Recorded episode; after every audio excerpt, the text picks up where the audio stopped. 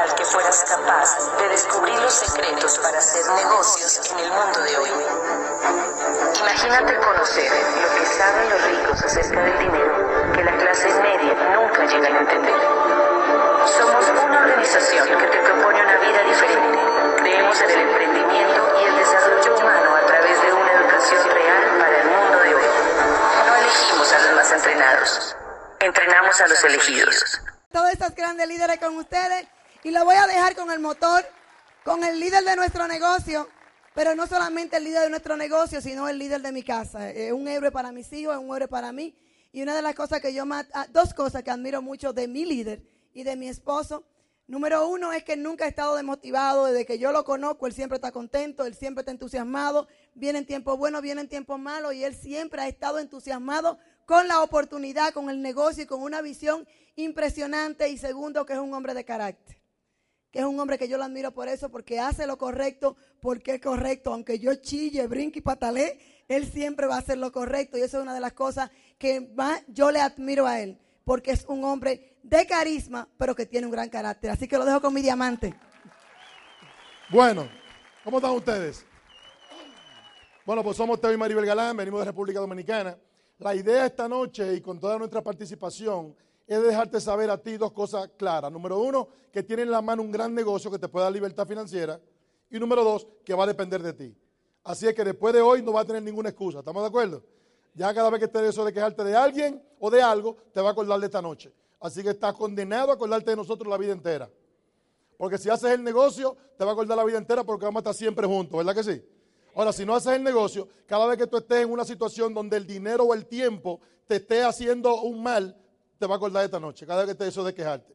Así es que la maldición gitana, ¿te acuerdas de la gitana? La maldición gitana te va a caer, que está condenada a acordarte de mí la vida entera. Así que cuando tú te mueras, que te vayas para el cielo o para el infierno, dependiendo de cómo te portaste, no le vayas a decir a papá Dios, a quien sea que te reciba, papá Dios, tú nunca me diste una oportunidad. ¿Tú sabes lo que te va a decir? ¿Tú te acuerdas aquella vez que vino un dominicano medio gordito, que hablaba rapidísimo, a explicarte una cosa, hablarte una cosa? Yo fui que te lo envié para que te hablara. ¿Qué tú esperabas? ¿Que bajara yo a hablarte de la cosa esa? Así es que te felicito por estar aquí. Te felicito por estar aquí. ¿Por qué la historia? Es muy importante la historia. A veces uno va a una actividad como esta y empieza a escuchar la historia y uno dice, ¿qué me importa la historia de él? Sí, pero podría ser la historia tuya o quizá la historia de alguien que tú conoces o que vas a conocer en el futuro. Así es que eh, todo trae una enseñanza y esa es la idea. Por eso para mí siempre, cuando tú me enseñas a un campeón, a mí no me interesa ver al campeón, a mí me interesa ver qué hizo el campeón. ¿Cómo fue el camino de él? El campeón al campeón no lo hace campeón el estar en el ring, ahí lo reconocen. Lo hace campeón lo que hace cada día. Así que importante eso. A veces vemos, por ejemplo, a un Julio César Chávez, campeón de aquí de México, y uno mira, wow, el campeón, sí, pero lo importante es el entrenamiento que él tomó en el tiempo. Vemos, por ejemplo, a Fernando Valenzuela, a mí me encanta el béisbol. Fernando Valenzuela, oh, Fernando Valenzuela, Hugo Sánchez, cualquier persona, cualquier deportista, cualquier artista mexicano de cualquier país a veces uno mira solamente el resultado, pero no mira el proceso. Y en el proceso que se hace el campeón. Así es que no nos mira a nosotros como una gran cosa. Míranos, míranos como personas que en un momento tomamos una decisión, estuvimos sentados igual que tú, tomamos una decisión y mantuvimos esa decisión por un tiempo decente. Porque muchas veces que tomamos la decisión, pero no la tomamos por un tiempo decente. ¿Me, me explico lo que estamos haciendo? Salimos demasiado rápido. Este negocio nadie fracasa, la gente no termina el ciclo yo te invito a que termines el ciclo. Así es que yo entiendo que la vida nos enseña en cada momento lo que necesitamos aprender para lo próximo que te espera. La vida te va enseñando en cada cosa que te pasa y te va preparando para lo próximo que te espera. Y si tú estás despierto, no de estar durmiendo, sino de estar dormido, aquello yo llamo estar dormido. Seguir esperando que las cosas pasen o seguir esperando que las cosas cambien, haciendo uno lo mismo. Eso es lo que se llama estar dormido. Eh, estar dormido es como ir caminando para acá y pensar que vas a llegar allá. Eso es lo que yo llamo estar dormido. Así que entiendo que es tiempo ya de que te despiertes. No estar durmiendo, sino estar dormido, que tú asumas la responsabilidad de que depende de ti. De que si no ha pasado, ha dependido de ti. Y si va a pasar, va a depender de ti. La mayoría de las personas viven como pecado en refrigerador, con los ojos abiertos, pero no ven nada. Así yo espero que tú te despiertes y que asumas la responsabilidad de que depende de ti. Así es que no te quejes más. La gente se vive quejando y no se dan cuenta que cada vez que tú te quejas hay un 85% de las personas que se alegran de lo que te está pasando y hay otro 15% que no le importa. Así que ¿para qué te vas a quejar? asume tu responsabilidad, vamos hacia adelante. Y así es que, mira esto, Maribel y yo, yo recuerdo, Maribel y yo nos conocimos en Santo Domingo hace varios años atrás, y eso fue amor a primera vista. Desde que ella me vio, se enamoró de mí. Cuando, cuando ella vio esta figura caminando, yo, iba bajando en una discoteca, iba bajando la escalera, cuando ella vio esta figura, este cuerpo, este espécimen casi en peligro de extinción, ella dijo, ese es el mío. La cosa fue que, o sea, nos, conocimos, eh, nos enamoramos, eh, me di cuenta que tenía una soñadora y a veces eso es bueno y a veces eso es malo. Cuando tú eres una persona que quiere echar hacia adelante, es bueno cuando te encuentras una pareja soñadora. Y yo te digo algo, el mejor mastermind, la mente maestra más poderosa que tú vas a conseguir es con tu pareja. Así es que Dios quiere que tu pareja sea una persona soñadora y trabajadora, porque si no, tiene dos alternativas si tú eres un fajador, si tú eres una persona que te gusta echar hacia adelante, si tú eres un soñador y una persona que quiere progresar y tu pareja no lo es, o lo, buscas el carácter para hacerlo independientemente de que tu pareja no quiera, o te vas a quedar en el fango junto con ella. Bendito el hombre o la mujer que tiene una pareja soñadora. Así que Dios me bendijo a mí con ella, nos conocimos, yo sabía, ella siempre decía, si, hubo otra vida, en esa otra vida yo tuve que haber sido una reina, una princesa, porque yo lo que, lo que a mí lo que me gusta es la vida hotelera, de hotel en hotel, de aeropuerto en aeropuerto, restaurante en restaurante. O sea que dura el asunto ese, ¿sí o no? Yo con 18, 19, 20 años, ella con 15 años. Así es que, pero, qué interesante eso. Porque yo pensaba que eso iba a ser con jugando béisbol. Yo jugaba béisbol a niveles importantes y yo pensé que iba a ser con eso. Pero pasaron cosas en la vida para que no sea con eso. Yo siempre decía, yo voy a echar hacia adelante. Yo voy a echar hacia adelante. Yo no quería ser uno más del montón. Y, pero tú sabes muy bien que siempre nos, a la mayoría de nosotros nos, programaron, por ejemplo, en el caso nuestro, nos programaron, nos dijeron la vida entera a nuestros padres, ve a la universidad, estudia una carrera para que consigas un buen trabajo. Aquí también dicen eso. Ah, pero así nos dicen allá, eh, ve a la universidad, estudia una carrera para que consigas un buen trabajo. Así que como a mí me dijeron eso, yo entré a la universidad a estudiar, estaba estudiando arquitectura, y, pero a mí me chocaba algo de la, de, la, de la cosa de la universidad. Me chocaba que los profesores míos de la Universidad de Arquitectura, cuando terminaba la clase, nos íbamos juntos en un carro público, en un autobús.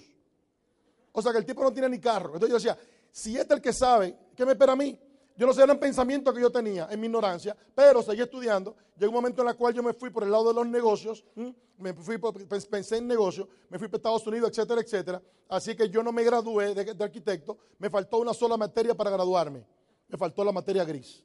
Salí medio bruto, salí medio bruto. Así es que, que probablemente un par de gente que son igual que yo. Yo quiero que se pongan de pie, las personas que están aquí, que son como yo, que les faltó la materia gris, no se graduaron, que no se hicieron profesionistas, pónganse de pie. Aquí, aquí se aplaude por todo, ¿verdad que sí? Aquí los felicitamos aquí por todo. Así que todos los que no terminaron la carrera, que no son profesionistas, un fuerte aplauso para ustedes mismos. Felicidades, yo te felicito. ¿Tú sabes por qué?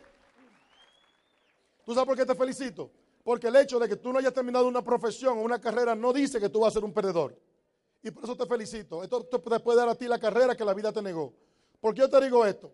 Porque en mis hermanos somos seis hermanos y todos ellos son profesionales. El mayor es médico cardiólogo, coronel de la Fuerza Aérea. Él con él yo entré al negocio, él me entró al negocio. No lo ha desarrollado en niveles importantes, ni mucho menos, pero él fue que me trajo al negocio. El próximo es químico de profesión, graduado con honores también. También está en el negocio, creo que es oro. Él, fue que trajo a mi otro hermano. ¿okay? Después viene una hermana que es dentista, con el esposo dentista. Y eh, tengo otro que es dentista también. Tengo una que es psicóloga casada con un dentista, una hermana que es psicóloga casada con un dentista. Y como yo, yo fui siempre la oveja negra, el único que no terminó la carrera fui yo. ¿Alguien sabe lo que es eso, sentirse la oveja negra? A mi hermana le preguntaban, ¿cuántos son ustedes? Y él decía, somos seis. Bueno, ella decía, somos seis. Bueno, es como si fuéramos cinco. Porque hay uno que no vale, la pena ni siquiera hablar de él. Ese era yo. Ese es un perdedor. Y por ahí empezaba. O sea, no sé, yo, sé que lo, quizá alguno de ustedes sabe de lo que estamos hablando.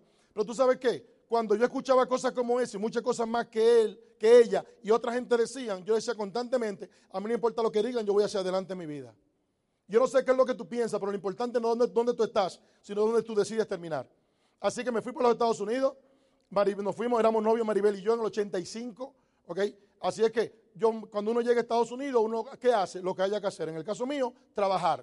Pero es interesante cuando tú vienes de una familia donde tu papá es profesionista, mi papá siendo odontólogo, mi mamá maestra de escuela pública, ¿ok? Todos profesionales, y tener que ir a Nueva York a hacer lo que sea. Pero cuando uno deja su patria, deja para ir a otro país, tiene que ir a hacer lo que sea. Ahí tú no eres el hijo del doctor Galán, allí tú eres quien sea. ¿Se entiende lo que estamos hablando? Pero para mí fue bien interesante porque eso me aterrizó. ¿Por qué me aterrizó? Porque hay muchas veces que uno está en su país y uno es profesionista o no es profesionista, se mueve en un ambiente más o menos donde conocen a uno y entonces le entra una enfermedad que en mi país es muy conocida que se llama status pelatus. ¿Eso sí está aquí también? Increíble, entonces yo, yo lo di gracias a Dios que yo pasé por eso, porque quizás si me quedo en mi país, yo hubiera dicho, cuando me enseñaron este negocio, me dije yo hubiera dicho, no, porque mi papá es el doctor Galán. ¿Tú me estás entendiendo lo que te quiero decir? Así es que, qué interesante eso. Así que viviendo, trabajé, en, trabajé de taxista, trabajé de instructor de gimnasio, trabajé de portero de discoteca, trabajé de mesero, trabajé en un deli lavando platos, lavando, lavando eh, los calderos, cocinando. O sea que a mí no hay quien me diga que no se puede echar para adelante. A mí no hay que me diga no se puede echar para adelante. Dice lo otro, pero no a mí. Por eso yo no le acepto excusa a nadie. Usted quiere echar para adelante, aquí tiene una oportunidad. Yo sé lo que es. Yo sé lo que es no tener cinco centavos en los bolsillos y tener que ir a tocar puertas en, edificios y decirle, por favor, permítame lavarle todas las ventanas y páguenme. Yo no más quiero que usted me pague cinco dólares. Yo hago todo lo que usted quiera. No necesito que usted me pague cinco dólares. Porque si no era así, no comí ese día. ¿Tú me estás entendiendo lo que estamos hablando? Y no te lo digo para que tú me tomes pena, sino para que tú entiendas que mientras muchas personas en situaciones como esa van de mal a peor, yo entendía que eso era un pueblecito por el que había que pasar. Trabajar en un en, factoría, en fábrica, hacer todo eso, para mí era un pueblecito que había que pasar por ahí porque yo iba para allá. Yo estaba aquí, pero yo no iba a estar aquí, yo iba para allá, pero había que pasar por ahí. Así que donde quiera que tú estés, toma eso como un pueblecito y porque tú vas para adelante. Y ese es mi primer consejo esta noche, que tomes esa decisión. Ahora, Maribel y yo cuando nos fuimos para los Estados Unidos no nos fuimos a buscar empleo, nos fuimos a buscar oportunidades. Si usted quiere tener una vida que valga la pena, regla número uno, usted tiene que ser el dueño. Yo entendía eso hace mucho tiempo. Eso lo dijo Robert Kiyosaki. Así que yo estaba buscando oportunidades. Maribel sí estudió, ella fue a la universidad, ella estudió administración de empresas, se graduó summa cum laude en los máximos honores, en inglés sin ser americana. Hay un examen en Estados Unidos que se llama el CUNY, donde muchos americanos americanos se queman en el CUNY mi esposa se graduó summa cum laude. Gracias a ella hay gente inteligente en mi casa. Así que si tú eres como mi esposa que se graduó, que es profesionista, que terminó su carrera, ponte de pie. Si tú eres profesionista, también ponte de pie. Vamos a dar un fuerte aplauso. Todos los que terminaron su carrera, pónganse de pie. Vamos a dar un fuerte aplauso a esta gente también. ¡Wow! ¿Cuánto te imaginas eso? Felicidades. Yo te felicito. Yo te felicito. Yo te felicito. ¿Por qué te felicito? Porque tú comenzaste algo y lo terminaste y eso está muy bien. ¿Ok? Ahora, también, eso, te deja saber que lo que sea que tú quieres tiene que pagar un precio. Que las cosas buenas no vienen, del cielo te cae la oportunidad, pero después tienes que, hacer algo para, para tú hacer que esa, oportunidad se convierta en una realidad. Así es que, ya tú sabes, ahí comenzamos nosotros. Presté dinero a rédito buscando alternativas. Puse un negocito pequeño de, venta de, de venta de perfumes. Yo entendía que eran negocios. Ok, yo entendía que eran los negocios, así que tenía perfumes, carteras, relojes baratos, de eso así, de eso, de, eh, no, no, de que Rolex, nada de eso, sino relojitos de eso baratos, buscando el, dinerito extra. ¿Quién es así como yo, más o menos, que siempre anda buscando alternativas? ¿Alguien así como yo? Ah, qué bueno, hay mucha gente así. Así es que yo estaba siempre buscando alternativas. A mí me decían que yo estaba loco, porque lo que sea que a mí me enseñaban, yo lo intentaba. A Maribel le decían que ella estaba más loca que yo para hacerle caso a un loco como yo. Yo le decía, mira, mi amor, en alguna la vamos a pegar. En alguna la vamos a pegar. Y otra locura, y Maribel, otra locura. yo, mi amor, vamos, fue a buscar oportunidades y ella me apoyaba en toda mi locura. Ella siempre decía, ella siempre decía que, ella se casó para la buena y la mala. Y que iba a estar conmigo en todo el invento que yo hiciera. Yo decía, en alguna la vamos a pegar. Y tú sabes qué, con este negocio la pegamos. Así que tú también la puedes pegar con este negocio. Si entiendes la oportunidad que tienes en tus manos. Así es que Después de tener ese negocio, fracasamos ese negocio de, venta de perfume, cartera y esas cosas. Pero para mí, cada negocio o cada cosa que yo hice que no fue mal, o que me fue mal porque el, que estaba inventando era yo, yo siempre entendía que eso era una experiencia más. Yo siempre decía, ese no es el negocio, voy para el próximo, y voy para el próximo. Y estaba dispuesto a hacer lo que, mil negocios más. Yo sabía que era negocio, que no era empleo. Pues yo siempre decía, yo siempre decía a Maribel, mi amor, mira, si fuera mejor ser empleado que dueño, el dueño le regalara el negocio al empleado y se quedara como empleado del, otro. ¿Tú me entiendes, tú, me entiendes lo que quiero decir? Así es que es una programación que tenemos. La programación, una programación que nos pusieron ¿ok? De ve a la universidad, estudia una carrera, pero la, la cosa es esta, ¿quién inventó la educación? ¿Los ricos o los pobres? Los ricos, para que tú trabajes para ellos. Y tú me dices, ¿cómo tú lo sabes? ¿Tú sabes por qué? Porque hoy, como ya hoy en día yo soy rico, mi papá no me enseñó, mi papá me dijo lo mismo, ve a la universidad, estudia una carrera para conseguir un buen trabajo, pero como ya hoy en día yo soy rico, eso no es lo que yo le enseño a mis hijos. Por eso yo sé que los ricos no le enseñan eso a sus hijos. ¿Sabes lo que yo le enseño a mis hijos? Oye lo que yo le enseño a mis hijos, ve a la universidad, estudia una carrera y tú vas a ser dueño. Yo siempre le he metido en la cabeza a mis hijos, galán significa no trabajo para nadie. Galán es mi apellido. Galán significa no trabajo para nadie. La programación es completamente diferente a ve a una universidad, estudia una carrera para que tenga un buen empleo. Porque te voy a decir algo, los dueños de grandes empresas, los hijos de los dueños de grandes compañías también van a la universidad. Pero los papás no le dicen a ellos, ve a la universidad, estudia una carrera para que consiga un buen empleo porque ellos no van a ser empleados. Ellos van a la universidad, pero ellos le enseñan a ser dueños. Yo creo que tú me entiendes lo que estamos hablando. Así es que no estoy en contra de ir a la universidad, estoy en contra a salir de la universidad y hacer rico a otro. Pero una decisión que tú tomas. Yo te recomiendo que a tus hijos le digas constantemente, ve a la universidad, estudia una carrera porque tú vas a ser dueño de tu negocio. No tiene que ser este, para mí lo mejor es este. Y mi hijo de 23 años, el hijo mayor, hoy en día es zafiro en este negocio. Y se está ganando más con el negocio que lo que se ganan sus profesores. Se está ganando más que lo que se va a ganar cuando salga de la universidad. ¿Se entiende lo que estamos hablando? Así que yo entiendo en mi corazón, que, y, el otro también está en el negocio. Yo entiendo en mi corazón que si este negocio es bueno para mis hijos, yo entiendo que también es bueno para ti. Y para ti. Y para ti. Y para ti. Y para ti. Si no fuera tan bueno, yo no dejara que mis hijos lo hicieran. ¿Se entiende lo que estamos hablando? Así que yo te digo, te puedo decir que no he visto nada mejor que esto. Así es que, en una ocasión, buscando alternativas, salí a comprar un carro para mí, comprar un carro para mí.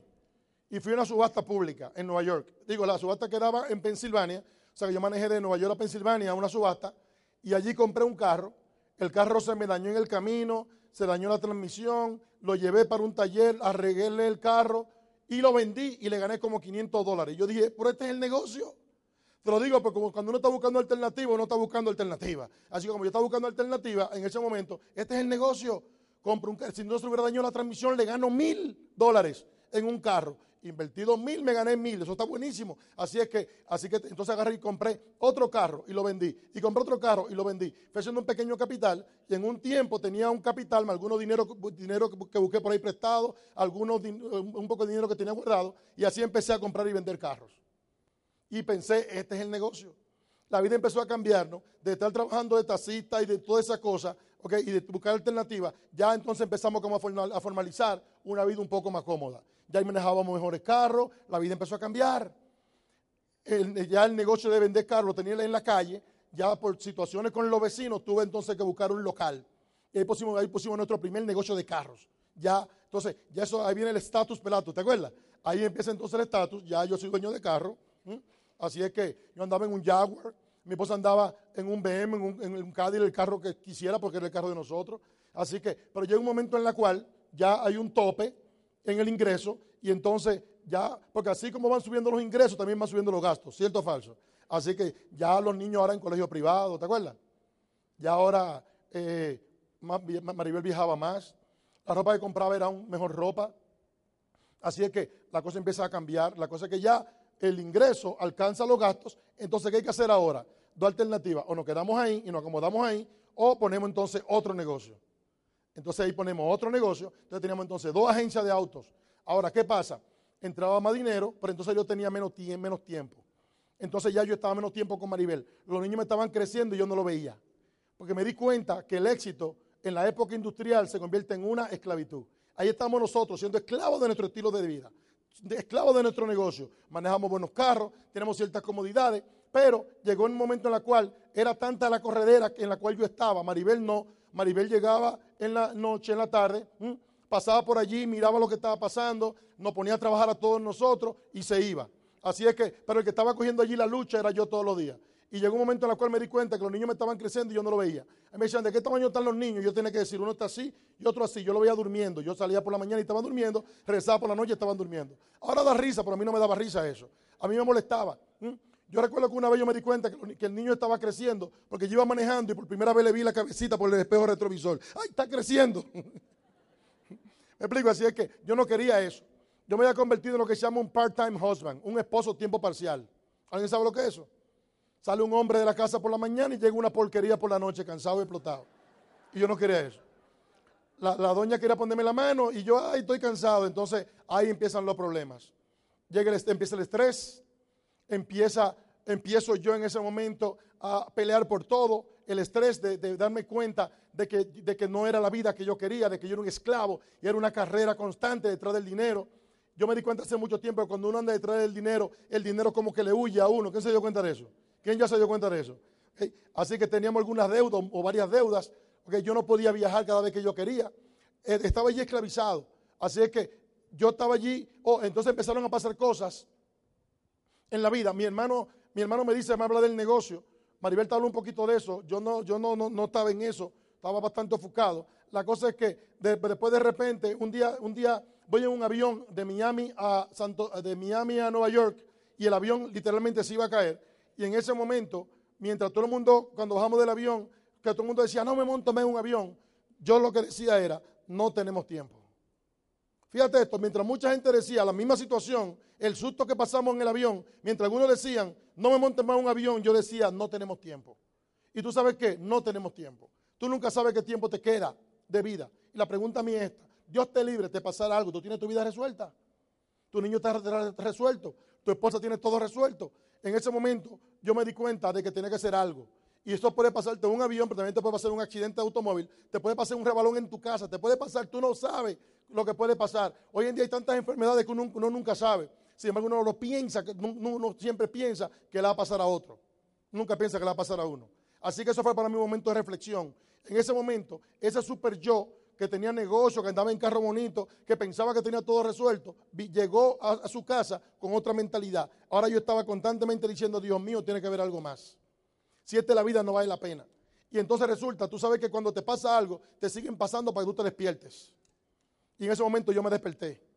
Uno de esos días llego al negocio mío y entonces vengo y entro a la oficina y vengo, eran, qué sé yo, eran las 10 de la mañana. Entro a la oficina, cuando voy entrando, el mecánico está debajo de un carro, porque yo tenía un pequeño taller de mecánica, está debajo del carro, vengo y entro a la oficina, estoy allí chequeando, haciendo un par de llamadas, entonces yo vengo y salgo, le digo a los vendedores, a los muchachos, nos vemos en un rato, yo vengo como en una hora más o menos, la cosa es que voy saliendo, el mecánico está trabajando debajo del carro, sigo y me voy, pero recuerdo que se me queda algo, y cuando regreso me doy cuenta que hay dos clientes mirando vehículos y los vendedores no le están atendiendo. ¿Alguien entiende qué es lo que estamos hablando? Hay un refrán en, el argot del comerciante que dice que el ojo del amo engorda al caballo. Cuando el, cuando el gato no está ahí, los ratones están por su cuenta. ¿Alguien escuchado eso? Así que ahí estaban ellos por su cuenta. Yo miro esto, que ahí no hay nadie atendiéndolo. Cuando ellos, lo último que ellos esperaban era que yo me iba a devolver tan rápido. Así cuando yo voy caminando, por lo menos el mecánico estaba trabajando. La cosa es que si vengo y regreso para allá, entro a la oficina y digo, compadre, usted no está mirando que hay clientes allí. Hay excusa, me estaban hablando por teléfono en vez de estar atendiendo a los clientes, porque a ellos no les importa, ellos tienen un sueldo. Así que cuando yo estoy ya, tú sabes, cuando hago así que miro el empleado, está trabajando en la misma posición, y cuando hago así que me bajo, mira, el tipo está durmiendo bajo del carro. Tú no te imaginas el nivel de estrés que se me entró a mí. Yo me fui, más todo eso que estaba pasando, varias cosas más que estaban pasando en ese momento, y me fui para mi casa y me, se me entró una desesperación silenciosa y se me entró una, cosa, me fui para la habitación, llegué, Maribel, ¿qué te pasa? Nada, porque yo nunca llegaba, nunca dime, ¿qué te pasa? Nada, no me hables, no, me digas nada. Me quería ir. Maribel dice que, yo duré ahí nada más que como algunos cuatro o cinco días, para mí fueron como 15 días. Me llamaban del, que hay unos clientes, atiéndanlo. Dice que venga tú, dile que compren, si van a comprar. Dicen que si no viene que ellos no compran, pues dile que no compren. Yo de varios días sin el negocio. Ya con barba no quiere ni siquiera bajar a desayunar, solamente a, comer ni nada, solamente diciendo, Dios mío, tiene que ver algo más. Esta corredera todos los días es lo mismo, lo mismo, lo mismo, lo mismo, para después que te el resultado, no vale la pena. Y tú sabes qué, el maestro aparece cuando el alumno está listo en eso, cuando yo estaba diciendo, Dios mío, tiene que ver algo más, el mismo que hace, un tiempo mi hermano le quería hablar de esto y yo no lo escuchaba, ahí estaba diciendo, Dios mío, tiene que ver algo más.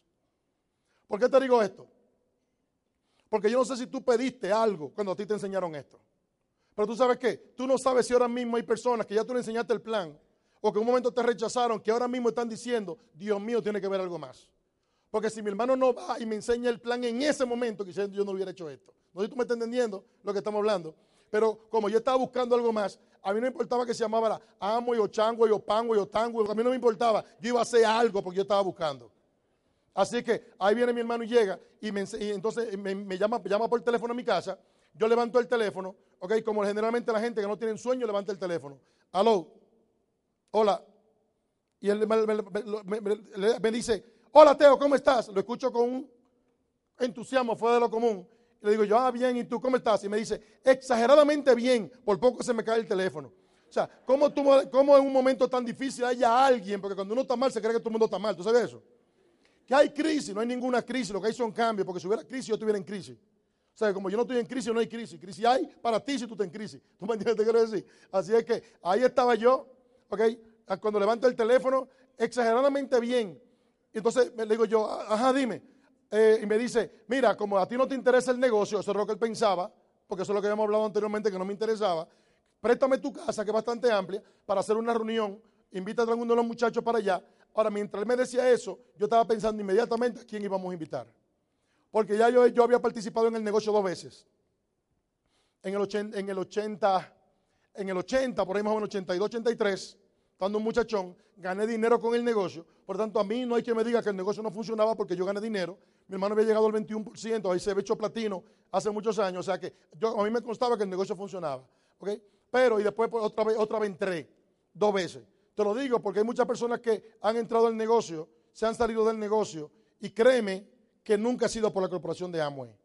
Siempre ha sido por cosas mal que hacen personas incorrectas, cosas incorrectas que hace mucha gente. Te lo digo para que te sientas tranquilo. Te lo digo, he estado en esto, tenemos ahora mismo 18 años.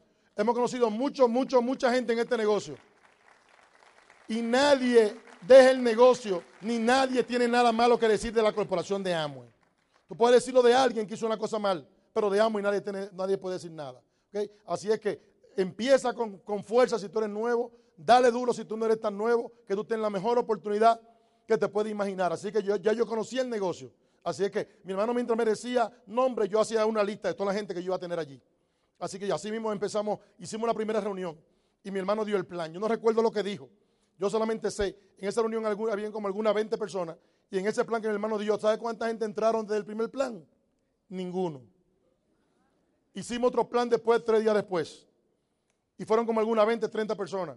Mi hermano dio el plan de nuevo. Yo no recuerdo lo que dijo. ¿Sabes cuánta gente entraron en ese plan? Ninguno. Hicimos otro plan, 20, 25 personas. Mi hermano dio el plan. Yo no recuerdo lo que dijo. Yo solamente sé que en ese plan, ¿sabes cuánta gente entraron? Ninguno. 60 parejas, 60 amigos nuestros. Todas nuestras amistades, todos nuestros familiares ya habían visto el plan ya. Y a ninguno le interesó. Y en ese momento Maribel me dice, mi amor, nadie quiere entrar. Yo le dije a ella, mi amor, ¿tú sabes qué? A mí no me importa que nadie entre. Yo lo entendí.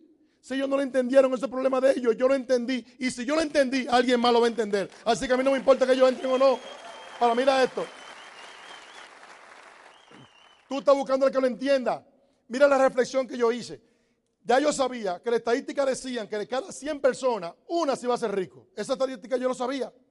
Cuatro iban a terminar más o menos bien y 95 van a terminar mal. Yo le dije, mi amor, pero solamente piensa esto. Si la estadística dicen que de 100, uno se va a hacer rico, entre todas mis amistades y familiares somos como 100 y hay uno que se va a hacer rico, voy a ser yo.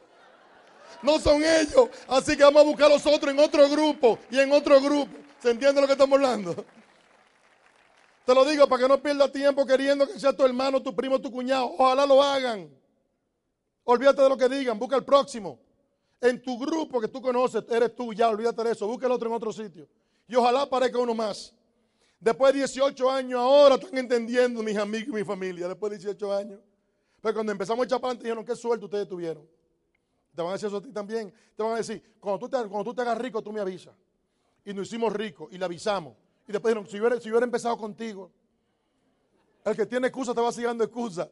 El que va a hacer esto, te lo, enséñame un cheque. ¿Alguien le ha dicho así? Óyeme, no le enseñen ningún cheque. El que va a hacer esto, ¿quién de los líderes le enseñaron un cheque para hacer esto? Ninguno. El que lo hace esto lo hace por fe. La Biblia dice, para el que cree, todo es posible. Ahora, ¿qué es lo que es posible?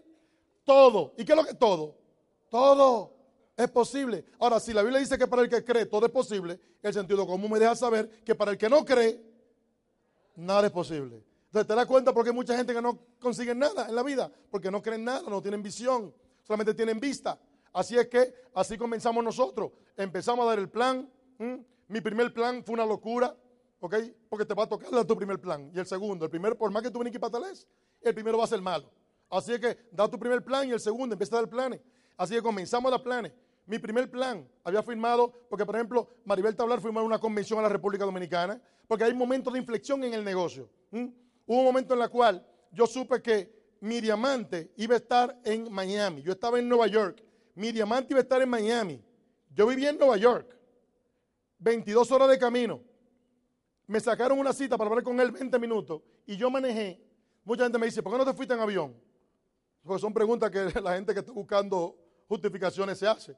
Porque antes eran unos kits como de ese tamaño grandísimo y yo me llevé como cuatro o cinco kits, porque si iba para Miami era buscar gente, ¿sí o no? Así que yo llené eso de mi pizarra, que usábamos cuando en esos eh, pizarras, mi, varios kits. Así que yo manejé 22 horas a sentarme con mi diamante 20 minutos. Yo te hago una pregunta. ¿Tú estarías dispuesto a manejar 22 horas para sentarte con tu diamante o con tu esmeralda? Decirlo aquí es fácil cuando estamos frente a eso que se sabe si es verdad o mentira. ¿Me, me explico lo que, lo que te quiero decir? Así es que, así es que 22 horas. Porque el que quiera hacer esto no tiene ninguna excusa, está dispuesto a hacer lo que haya que hacer. ¿Mm? Manejando cinco horas bajo nieve para tener unos shows, para que no haya nadie, no para que no haya nadie, para tu ver las luces prendidas y darte cuenta de que la gente estaban allí y que no te abrieron la puerta. Después que te dijeron que, que, que te estaban esperando. Son cosas que te van a pasar. Son cosas que te van a pasar. 60 me dijeron que no. Y no fue no todos juntos, porque si los 60 dicen no al mismo tiempo, no, ya tú saliste de eso, ¿verdad que sí? Pero no es así. Es uno a uno. No, no, no. Yo te aviso. Cuando tú eres rico, tú me avisas. No me interesa. Eso es mentira. Entonces, cada gente que te dice que no es como un pellizco, ¿cierto o falso? Es como un golpe que te dan. Porque lo malo del caso es que no te dicen solamente, no me interesa, pero mira, yo sé que tú eres un campeón y que tú lo vas a hacer. No es así. Te dicen que no y te quieren sacar del negocio. ¿Tú sabes por qué? Porque como ellos no están dispuestos a pagar un precio, no quieren que tú tampoco lo pagues. Porque ellos saben que lo último que ellos quieren es que tú te hagas rico con algo que ellos no están dispuestos a pagar un precio. Es tan sencillo como eso. Así que eres tú que tienes que tomar la decisión de que lo vas a hacer. Sin importar lo que nadie diga. Tú vas a encontrar lo tuyo. Yo lo entendí. Ahora, ¿tú lo entendiste? ¿Tú lo entendiste? Digo, yo no sé si tú lo entendiste ya el negocio, pero yo lo entendí. O sea, alguien más lo va a entender. ¿Qué yo entendí? Yo entendí que consumiendo, vendiendo mucho poco y buscando a otro que haga lo mismo, ¿qué es lo mismo? Que consuman que vendan mucho poco y busquen a otros que hagan lo mismo, que es lo mismo, que consumen, que vendan mucho poco y que busquen a otros que hagan lo mismo, en el tiempo que va a pasar como quiera, se va a crear una red de consumidores, empresarios, y tú vas a ganar dinero mientras eso sigue creciendo, porque después eso comenzó, no hay quien lo pare. El problema es cuando está comenzando porque tú no sabes cómo hacerlo. Tú no tienes liderazgo, tú no tienes credibilidad, tú no estás seguro ni lo que estás haciendo. Así que por eso actividades como esta, para fortalecer tu creencia, para que te des cuenta que esto es verdad, que es una gran oportunidad que tú tienes en tus manos. Y lo más importante, que tú sepas que tú lo puedes hacer. Para eso son estas actividades, para que te despiertes, para que te des cuenta que no hay nada mejor que esto. No hay nada. Mientras mejor, más rápido te das cuenta de que no hay nada allá afuera mejor para ti. Y te digo algo, no hay nada allá afuera. 18 años en este negocio, yo duré 20 años en Estados Unidos, yo soy un buscador de oportunidades. Tuve diferentes negocios. Ahora con el negocio viajamos el mundo hoy en día. Hemos hablado con empresarios, con dueños de negocios, hemos hablado con profesionistas en diferentes áreas. Y ninguno vive como vive, como, como se vive aquí. No hay nada allá afuera que dé lo que esto da. Por lo menos en mi entender. Nada que le permita a una persona común y corriente como yo lograr los resultados que esto da. No hay nada allá afuera. Así que mientras más rápido tú te dices en tu cabeza, no hay nada allá afuera mejor para ti. Porque mientras usted crea que hay algo más allá afuera, tú vas a estar distraído con trabajito, con negocito, con tontería. Cuando tiene un negocio en la mano que te pueda dar libertad, pues tienes que darte cuenta de eso. Los dominicanos decimos, no hay nada. Allá afuera no hay nada. Así que vamos, vamos a practicar, vamos a decirlo como tipo dominicano para que tú lo digas. No hay nada. Una, dos y tres. No hay nada. Así que mientras más rápido tú lo dices, mejor para ti. Date un aplauso por eso, dítelo todos los días. No hay nada. No hay nada. No hay nada. No hay más nada. No hay nada. Así que mientras más rápido tú, digieres eso, mejor para ti. Porque si no vas a seguir perdiendo tiempo. Hay gente que me dicen, mira, que me, que un proyecto y yo otro más con un proyecto, porque mi país es el país de los proyectos, todo el mundo tiene un proyecto. La gente no comienza con los proyectos porque saben que el proyecto no va para ningún lado. Yo le digo a la gente, ¿tú tienes un proyecto? Sí, vete al proyecto, yo te espero aquí. Y van a hacer su proyecto, pierden dinero, pierden tiempo y después vuelven. De verdad, tienes razón, dime. Entonces, a mí me encanta. Tú tienes un proyecto, vete a hacerlo. Si yo fuera tú no perdiera tiempo, pues yo estoy aquí para decirte eso mismo, que no, no pierdas más tiempo en otra cosa. Es que yo soy dentista. Qué bueno, tiene uno un negocio para que la profesión que tú haces tú la puedas honrar, que tú puedas hacer de verdad, porque con, eso tú haces, con esto tú haces dinero y después tú haces lo que tú quieras. A mí me encantan los carros. Y, como me encantan, me encantan los carros, hoy en día yo tengo mi propio dealer de carro, el mío. A mí me encantan los carros. ¿A quién aquí le gustan los carros? Dime, que la mañana el problema mío es en cuál me voy. Team Marín de Doping Así es que fuimos consistentes en el propósito, ¿ok? Dimos nuestro primer plan, la gente se reía. Yo entendí que la gente se ríe cuando no entiende algo. Así que yo seguía buscando el que lo entendiera. El que lo entendía no se reía. Nos dimos cuenta cuando le damos el plan a personas, óyeme, mientras a veces te lo digo porque a veces estamos buscando, dame el plan a Francisco que está necesitado. El que está necesitado no entiende. El que está necesitado está buscando algo para sobrevivir. No sé si tú me estás entendiendo. Le damos el plan a todo el mundo, pero entiende que hay muchas veces que ese que tú tienes miedo enseñarle la oportunidad, ese es probablemente el próximo líder que tú vas a tener. Yo hoy fui, una de las personas que tenemos en el grupo es un diputado, lo que sería un congressman, no sé cómo se llama aquí, un diputado de la República. Él fue vocero de la bancada del partido en poder, una persona, una persona sumamente importante en la República.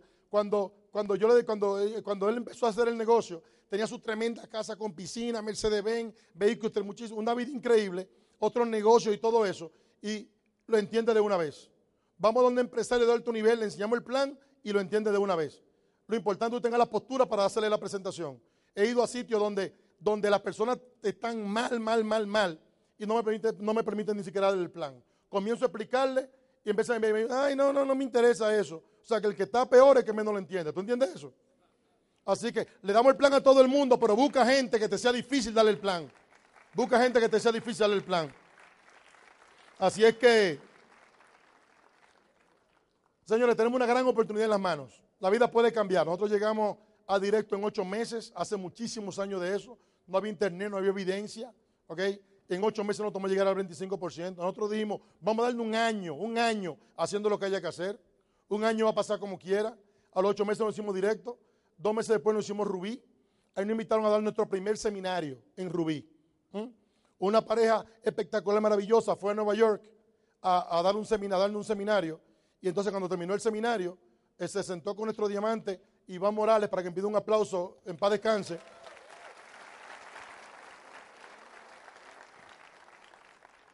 Y, él, y esta pareja le dijo a Iván Morales, necesito a alguien para Mexicali y para California. Y entonces le dijo, bueno, aquí tengo varios esmeraldas, fulano, fulano, fulano. No, no son esos que quiero. Nosotros, queremos a Teo y Maribel Galán. Y esas personas fueron, nos invitaron a dar nuestro primer seminario, fueron nuestros queridos amigos Alberto y Lilia Mayagoitia. Pero el primer seminario que dimos se lo dimos a ellos. De ese primer seminario, eh, bueno, tenemos 16 años viajando, un mes sí y el otro también, el otro también, el otro también.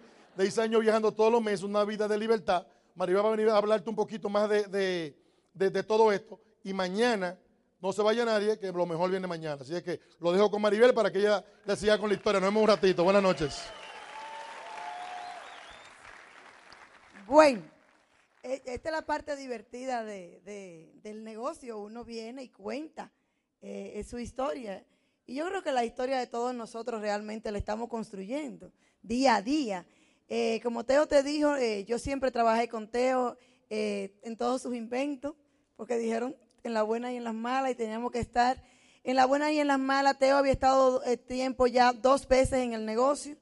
Eh, yo no entendía, yo no entendía lo que era el negocio de multinivel, yo no entendía lo que era la creación de redes. Yo fui educada para la época industrial, yo fui educada para las profesiones tradicionales, eh, estudié administración de empresas. Por lo tanto, para mí ni siquiera era eh, una opción el mirar este tipo de negocio. Para mí, en mi ignorancia, yo decía, bueno, lo que se mete en ese tipo de negocio es que no tienen ninguna otra opción. Esa gente no estudiaron, esa gente no esto. En mi ignorancia. Y siempre decía que no, cuando me hablaban de un tipo de negocio de multinivel, yo decía, no, yo sé. Eso no es para mí, pero yo decía, no sé. Y yo nunca había escuchado un plan de negocio. Y era tan arrogante que decía que yo sabía. Cuando llega mi cuñado a, presentarle, no, él no llegó a presentarnos el plan, él, le, él llegó para que le prestáramos la casa de nosotros, que era una casa grande en Nueva York, para él en la sala invitar todos nuestros amigos, también amigos nuestros común, para él explicarle la oportunidad y Teo decidió hacer el negocio. eh, eh, y me dio yo, y cuando yo dije otra vez amo en mi vida, pero es que no puede ser, esta cosa me está persiguiendo. Dios mío, cuando éramos novios, cuando éramos novios, yo tenía que ir al cine de la tanda de las 9 y 45, porque el famoso novio andaba en una reunión. Y mis amigas decían, hmm, hay que ver en qué reunión que anda el novio tuyo. Porque hacía el negocio de Amway. Y, era un, joven de 20, 21 años. Y después llega a Nueva York buscando amo y todo el tiempo me hablaba de amo y amo. Y yo decía, pero ¿y qué es esto? Esto es un fantasma que me persigue.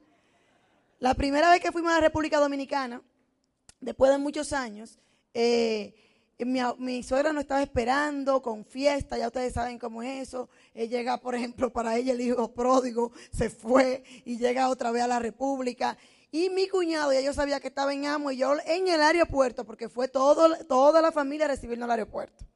Y en el aeropuerto yo le dije, ni te atrevas a mencionarle en estas vacaciones a mi esposo el negocio de Amo. ¿eh? Yo lo adorné con un par de palabritas dominicanas para que él entendiera que era en serio. Y él trataba de no hablarle del negocio de Amo, y aunque un día se me escapó y lo llevó de que a lavar el carro y puso un cassette y lo dejó escuchando el cassette en lo que él dice que hacía una diligencia. Y eso empezó a sembrar la semilla en Teo. Cuando él viene entonces, en julio del, del 93, a los Estados Unidos y quiere hacer esta reunión, y me dice, Teo me dijo esa noche, mi amor, yo voy a hacer el negocio de Amo. Y yo le dije, bueno, pues yo te acompaño. Pero yo pensé para mí adentro, ¿Qué va? Mi cuñado viene y lo entusiasma, se va, él viene de vacaciones y cuando él se vaya, eso en un par de semanas ya yo lo saco del negocio.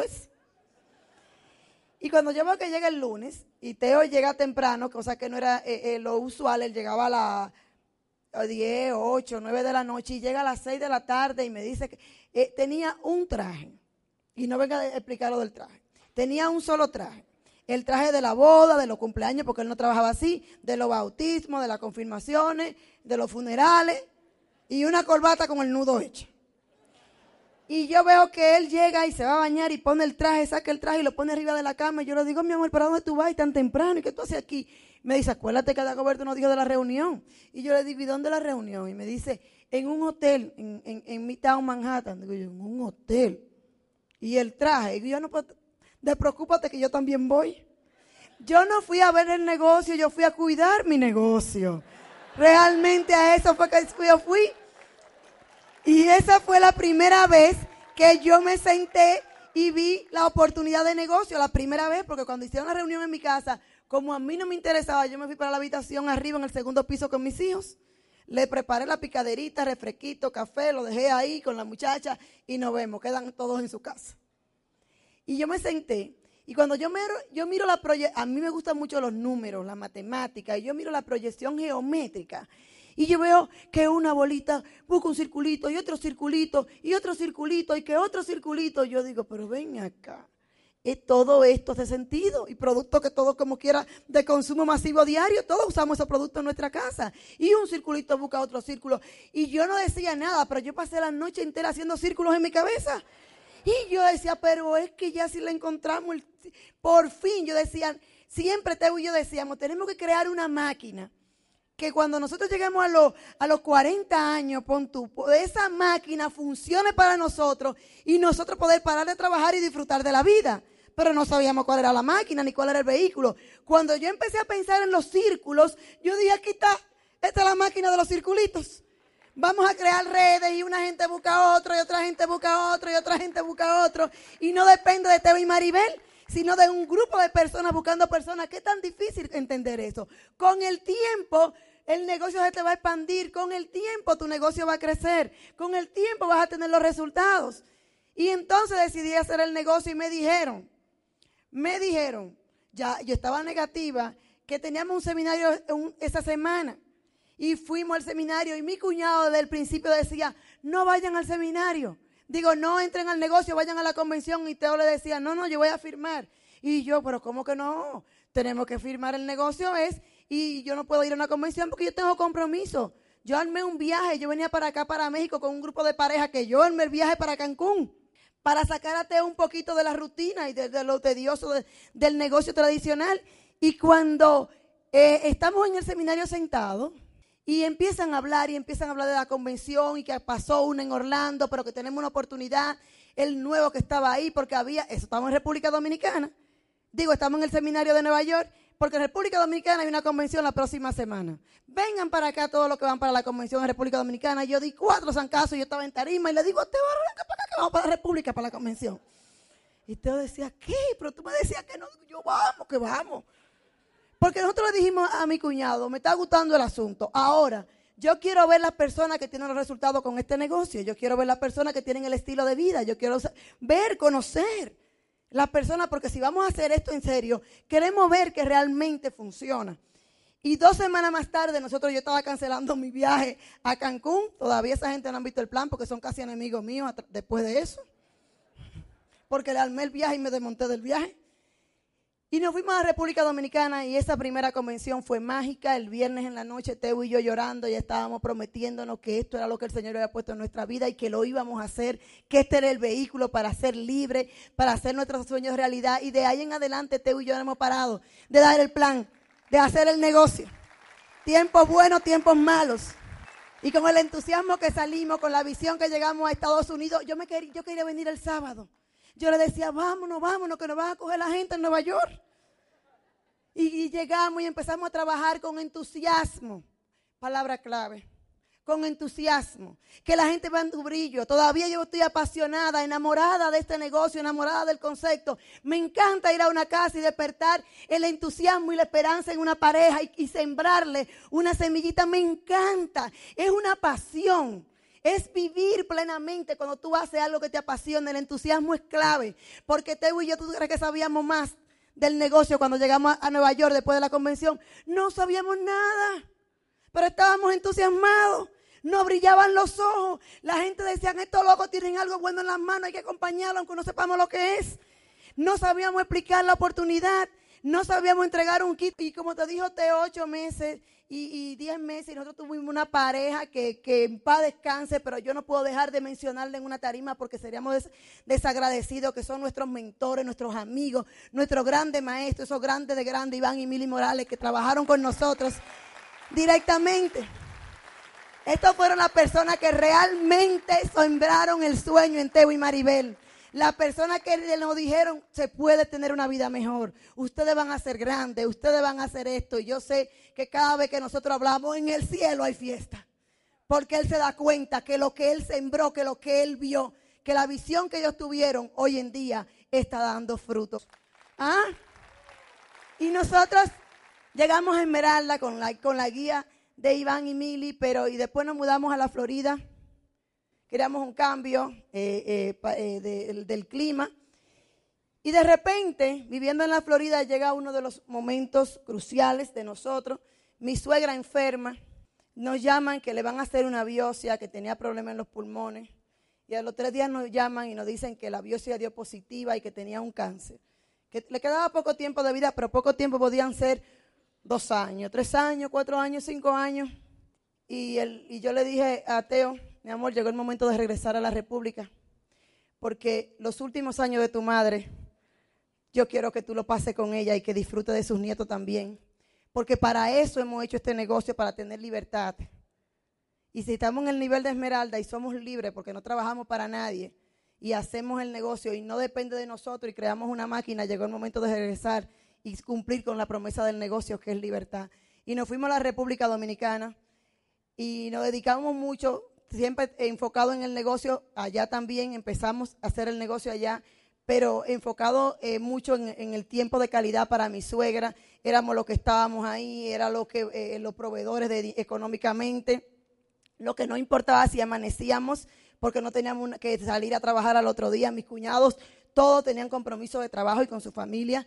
Y en esa época yo le dije a Teo, esas son de la promesa del negocio. Nosotros no tuvimos que cerrar un negocio, que buscar una carta, que buscar un permiso de trabajo. Podemos amanecer con ella, podemos estar con ella y dedicarle el tiempo de calidad. Pensábamos que iba a ser mucho tiempo, pero solo nos duró ocho meses. Pero bendito sea este negocio, que en esos ocho meses nosotros pudimos estar todo el tiempo con ella. La pregunta es, ¿tú podrías dedicarle un año, dos años de una enfermedad a tus padres sin que te haga un, un desorden económicamente? Empezamos a hacer el negocio en la República y, de nosotros duramos en Esmeralda aproximadamente ocho años, ocho años que yo le debo a Teo y se lo estoy pagando después. Porque a mí me tocaba un crecimiento eh, y, desatarme de algunas cosas personalmente que no me permitían eh, crecer en el negocio. Teo sí estaba preparado, yo creo, para, para el diamante, pero lamentablemente como para la buena y para las malas, yo soy su pareja y su socia de negocio. Yo pasé ocho años y, yo recuerdo que en esos ocho años nosotros no paramos de dar el plan, no parábamos de dar el plan y de, buscar gente y entraba uno y se salía otro, hablando de la República Dominicana, porque el negocio en Estados Unidos seguía funcionando y buscábamos uno y otro y uno y otro y no y no y no y ya voy a ver y todas las noches llegábamos y Teo me decía, todo el mundo está entrando. Y yo le decía que todo el mundo está entrando, nadie está entrando. Y él me decía, tú no tienes visión, tú no lo estás mirando. Yo veo miles de gente entrando a nuestro negocio. Todo el mundo está entrando y esa es la actitud que debemos asumir cada uno de nosotros de que todo el mundo está entrando en su negocio. Todo el mundo está entrando. No importa porque eso llega. Eso va a llegar. Y en 2004, en la República Dominicana, rompieron cinco diamantes. Un mercado que tenía ocho años atrás había roto un diamante. Y mis hijos siempre estuvieron muy involucrados en el negocio, desde pequeñitos. Siempre que teníamos, hacíamos el mapa de los sueños, lo hacíamos con los niños, lo que pegábamos en la nevera, eh, lo hacíamos con los niños. Yo soy bien, bien excéntrica.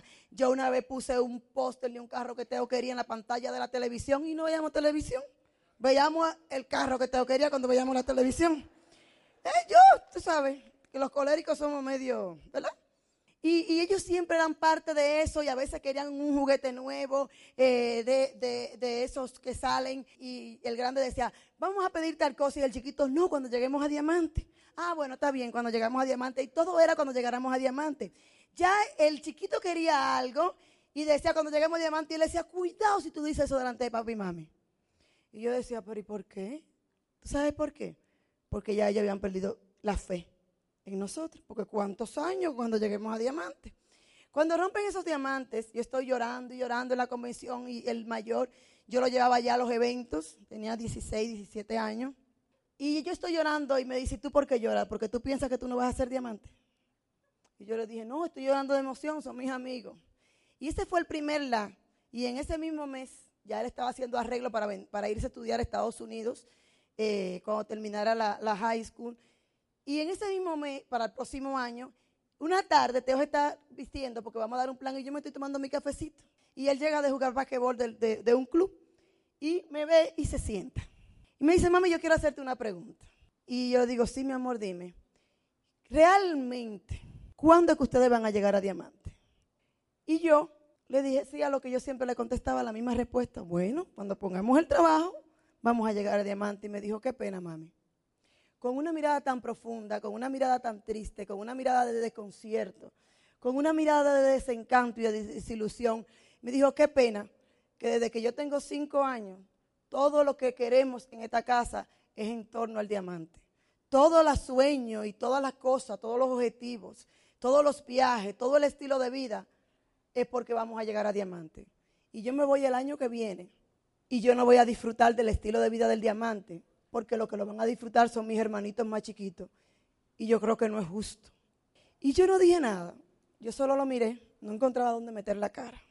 Y me terminé de tomar el café y me fui a donde Teo. Y yo iba llorando, yo no soy llorona. Yo, por ejemplo, ahora tengo eso de llorar, pero yo todo lo mío es en grande. Si yo hablo, hablo. Y si yo lloro, lloro. Entonces, si lloro, no puedo hablar.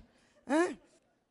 Y yo llego y le digo, mi amor, nos vamos diamante. Y Teo que está afeitando, ¿cuánto ya teníamos 12 años en el negocio, imagínate tú. 11 años teníamos en el negocio, ¿cuántas veces yo le había dicho que no íbamos diamante? En toda convención, en todos los seminarios, todo el tiempo no íbamos diamante. Y él me dice, sí, mi amor, nos vamos diamante. Y yo, no, no, no, tú no has entendido, ven acá. Y cuando él me vio llorando, él dije, ¿qué pasó? Y yo le cuento lo que pasó allá abajo. Y yo le dije, tú estás listo para la carrera. Tenemos un año para romper diamante. Y él me dijo, yo siempre he estado listo para la carrera. Yo le dije, ok. Y después me arrodillé, hice una oración y le dije, ay Señor, yo he, yo he querido hacer esto en el tiempo mío. pero no es en mi tiempo, es en el tuyo. Dame dirección si este es el momento, porque si este es el momento, te y estamos listos para correr la carrera. No quiero dejar ir a mi, a mi hijo a Estados Unidos con la desilusión de que sus hijos, de que sus padres no cumplen con la meta que se pusieron, porque si no, ¿cómo yo le digo a un hijo mío? Que usted logre lo que usted se propone en la vida, que usted cumpla, que usted logre una meta, cuando yo, él me ha visto correr 10 o 12 años y no lo hemos cumplido. ¿Con qué calidad moral yo le sigo a mis hijos? Si yo no he hecho y no he sido responsable suficiente para hacer lo que tenemos que hacer para lograr nuestra meta. Dame dirección, indícame. Y esa noche, cuando llegamos del plan, llamó una persona. Una persona que nos, que nos estaba buscando, que quería hacer el negocio eh, eh, y, estaba hace mucho tiempo rajado. Y todavía eso no me dice nada. Y al otro día, cuando llego del gimnasio con Teo, recibimos una llamada de otra persona que me dijo que no pudo dormir pensando en nosotros. Y que iba a hacer el negocio de nuevo. Que se iba a firmar y que se iba. Y te digo algo, ahí yo dije gracias. Ya estamos listos, ya tenemos tu bendición, ya nos diste la puerta abierta. Vamos a correr y le voy a decir algo, mi gente. Yo no sé si tú crees o no crees. Y eso es algo personal. Pero ninguna de esas dos personas hicieron nada. Eso fueron una llamada de debut y despedida y empezamos a correr. Y ese fue el año más maravilloso de compenetración familiar que Teo y hemos tenido, de trabajo en equipo. Y ahí yo entendí, ahí yo entendí que yo tenía mi caballo de mejor caballo, yo lo tenía atado con mi temperamento, con lo que tú hiciste, con lo que tú no hiciste. Las mujeres somos multitask. Las mujeres sí cocinamos, atendemos la tarea, vemos la novela, hablamos por teléfono, regañamos a los niños y si el marido está por ahí también lo regañamos, todo al mismo tiempo. Los hombres no pueden hacer eso, no pueden. Pero yo quería que Teo trabajara igual que yo. Y yo me perdía del, él tiene una calidad humana, un don de gente. Eso es lo que Teo tiene, don de gente. Y yo no lo estaba aprovechando por mi ego y no aprendí a trabajar en equipo y de momento dije, me voy a despojar de todo, vamos a trabajar en equipo, yo soy la estratega. Si yo, yo me di cuenta de que si yo le ponía 30 planes a Teo y se lo agendaba, él daba 30 planes, 40 planes, 50 planes, pero si yo le, daba, le dejaba la agenda a él, él daba lo que parecieran. Y yo dije, no, estoy desaprovechando esto.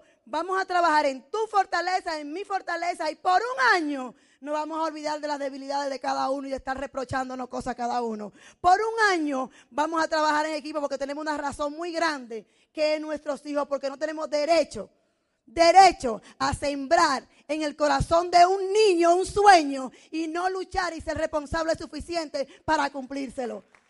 Un año. La gente me dice, ¿y cuánto le tardó llegar a diamante? Yo le digo a la gente, un año. A ti te va a tomar un año si tú lo decides hoy. No importa el tiempo que tú tengas. Esto no es una carrera, esto es un maratón. Nadie le pregunta en qué tiempo le tomó. Y a partir de eso, señores, ahí en ese momento, cuando nosotros rompimos diamante, ese muchacho, lo primero que dijo, cuando yo cumpla mi edad, voy a hacer el negocio. Y el primero que toma nota, nuestro primer admirador, él dice que el mejor orador que él tiene, que él le encanta ver es su papá. Él dice que somos los héroes. En el, en el no nos dice papi, en las orientaciones, en las reuniones no nos dice papi y mami, sino mi doble diamante, Teo y Maribel, porque tiene un respeto hoy en día. Ese mismo muchacho volvió a la República Dominicana. Se dio cuenta que el mundo era muy difícil allá afuera y dijo, yo voy a hacer el negocio. Y ese mismo muchacho hoy en día tiene 23 años y es afiro en el negocio. Por esa decisión que nosotros tomamos en ese tiempo. Y la vida te puede cambiar, señores. Hay muchas promesas del negocio, es algo maravilloso. Eh, yo soy hija única, le pudimos comprar un apartamento nuevo de paquete a mami. Mami duró 30 años viviendo en los Estados Unidos y yo la oía siempre con la misma cantaleta. Ay, yo quiero tener un apartamento en Gasco. Y duró 30 años y trabajó 30 años en Estados Unidos y ella no podía comprarse ese apartamento. Y Teo y yo llegamos a Diamante y le compramos ese apartamento y se lo amueblamos y ella está feliz. Ella, eso es bendiciones todos los días. Nosotros podemos ayudar a instituciones benéficas, ayudar a los hermanos de Teo. Cuando alguien tiene una situación, yo le digo, aquí no se presta, aquí le regalamos el dinero, porque para eso es el dinero y para qué tú lo quieres. Y Teo me dice en estos días, pero yo parezco un banco, digo yo, ¿qué tú quieres? Que vengan a buscar prestado donde ti o tú salir a buscar prestado. Yo prefiero que vengan a donde mí. ¿Ah? Y, y poder viajar y poder dedicarle tiempo a tu familia. Mi sueño era educar a mis hijos. Mi sueño era formar a mis hijos. Mi sueño era ser amiga de mis hijos y eso, por eso hoy en día me siento una mujer realizada, feliz, realizada en todos los aspectos, realizada como mujer, como individuo, como madre, como esposa, como hija, porque le cumplo a mi madre y poder estar con mis hijos y poder pasar tiempo de calidad y poder ser amiga de ellos. Hoy en día yo soy amiga de ustedes y me ven bailando hip hop, reggaetón y todas esas cosas. Es algo maravilloso y que ellos puedan confiar en mí. Porque yo decía, no es la sociedad, porque la sociedad no es responsable de tus hijos, es usted. Lo que pasa es que los hijos hoy en día, si usted le pone una computadora, un teléfono celular de esos, de esos inteligentes en su, en su habitación y una televisión, usted le puede pasar el plato de comida por debajo de la puerta. Y a los hijos hoy en día lo está educando el internet. A los hijos hoy en día lo está educando la televisión porque los tíos, papá, todo el mundo trabaja y nadie tiene tiempo para sentarse con un muchacho, para hablar con ellos, para dedicarse a ellos, para entender esa adolescencia que a veces es tan difícil porque no son ni grandes ni son chiquitos. ¿eh? Es el sistema que está educando a tus hijos porque antes las mamás se quedaban en la casa y hasta un castigo de la mamá era un castigo en amor. Hoy en día los niños están solitos. Hoy en niña, los, niños andan vagando por ahí. Tú mira, miradas perdidas. Yo no quería eso para mis hijos. Y este es el mayor regalo que me ha dado este negocio, el poder educar, guiar a mis hijos, eh, poder viajar, viajar con ellos, que son los viajes que más me gustan. Yo le decía a, a Tom ahorita, a Tom más que a mí me encantan los conciertos. Acabo de estar el miércoles en un concierto de Maná en la República Dominicana. Y me muevo por donde quiera a los conciertos, voy a los conciertos, hay uno que le gusta la música eh, eh, urbana, hay otro que le gusta la música pop. Y yo me voy con cada uno, cada vez que alguien me pone un concierto yo digo, me ponen a mí, me inscriben y yo comparto con ellos y voy con ellos, yo recuerdo los niños como han estado involucrados, la niña siempre estamos escuchando canciones juntas, a mí me encanta porque así yo la conozco y nos ponemos, y en la cama de ella estamos escuchando todas las canciones de, esos artistas jóvenes. Eh, si viene, que si viene Juanes, mami, yo quiero ir al VIP de Juanes, vámonos para el VIP de Juanes y lo, y lo disfrutamos. Tiempo de calidad con ella. Y yo recuerdo que una vez, en mi casa todo el mundo, el que ve una película, es un mensaje bueno para el negocio. Tenemos un cine en la casa, no una televisión grande con mucha bocina, no, un cine un cine con, con asientos reclinables, en piel, eh, con una pantalla yo creo que de 103 que dice Teo, yo no sé explicar nada de eso, porque a mí nada de eso, ¿verdad? Yo nada más sé que me siento, me arropo, me recuesto y estoy ahí en mi sala de cine privada de la casa. Y cada película hay un mensaje para el negocio porque estamos siempre buscando mensajes positivos. Así se han educado ellos. Y ella me dice, mami, tengo una canción eh, de una persona de Floricienta que la fuimos a ver a un concierto juntas y yo creo que es una canción linda para el negocio. Y yo quiero que podemos hacer un video, porque la canción dice que hay un cuento. Y que la vida de cada uno es un cuento. Y que tenemos que hacer que ese cuento valga la pena. Y que cada sueño de nosotros se convierta en una ilusión. Y que luchemos por los sueños. Y que no dejemos perder ese ángel que tenemos de niño en nosotros, porque si perdemos el ángel vamos a perder nuestra ilusión. Y que se van a parar las balas. Y que solo se van a quedar gente buena. Y ella me dice, todo eso es el negocio, mami. Vamos a hacer algo con eso. Yo le dije, vamos a hacerlo. Y ahora les voy a dejar a ustedes con esta historia que de nosotros, eh, lo que hemos venido haciendo, con este cuento que valga la pena. Y yo espero que usted tome la decisión este fin de semana de que hacer que su vida, que su paso por la tierra, que este cuento, que esta historia que tú estás construyendo valga la pena y pueda ser repetida por generaciones en tu familia.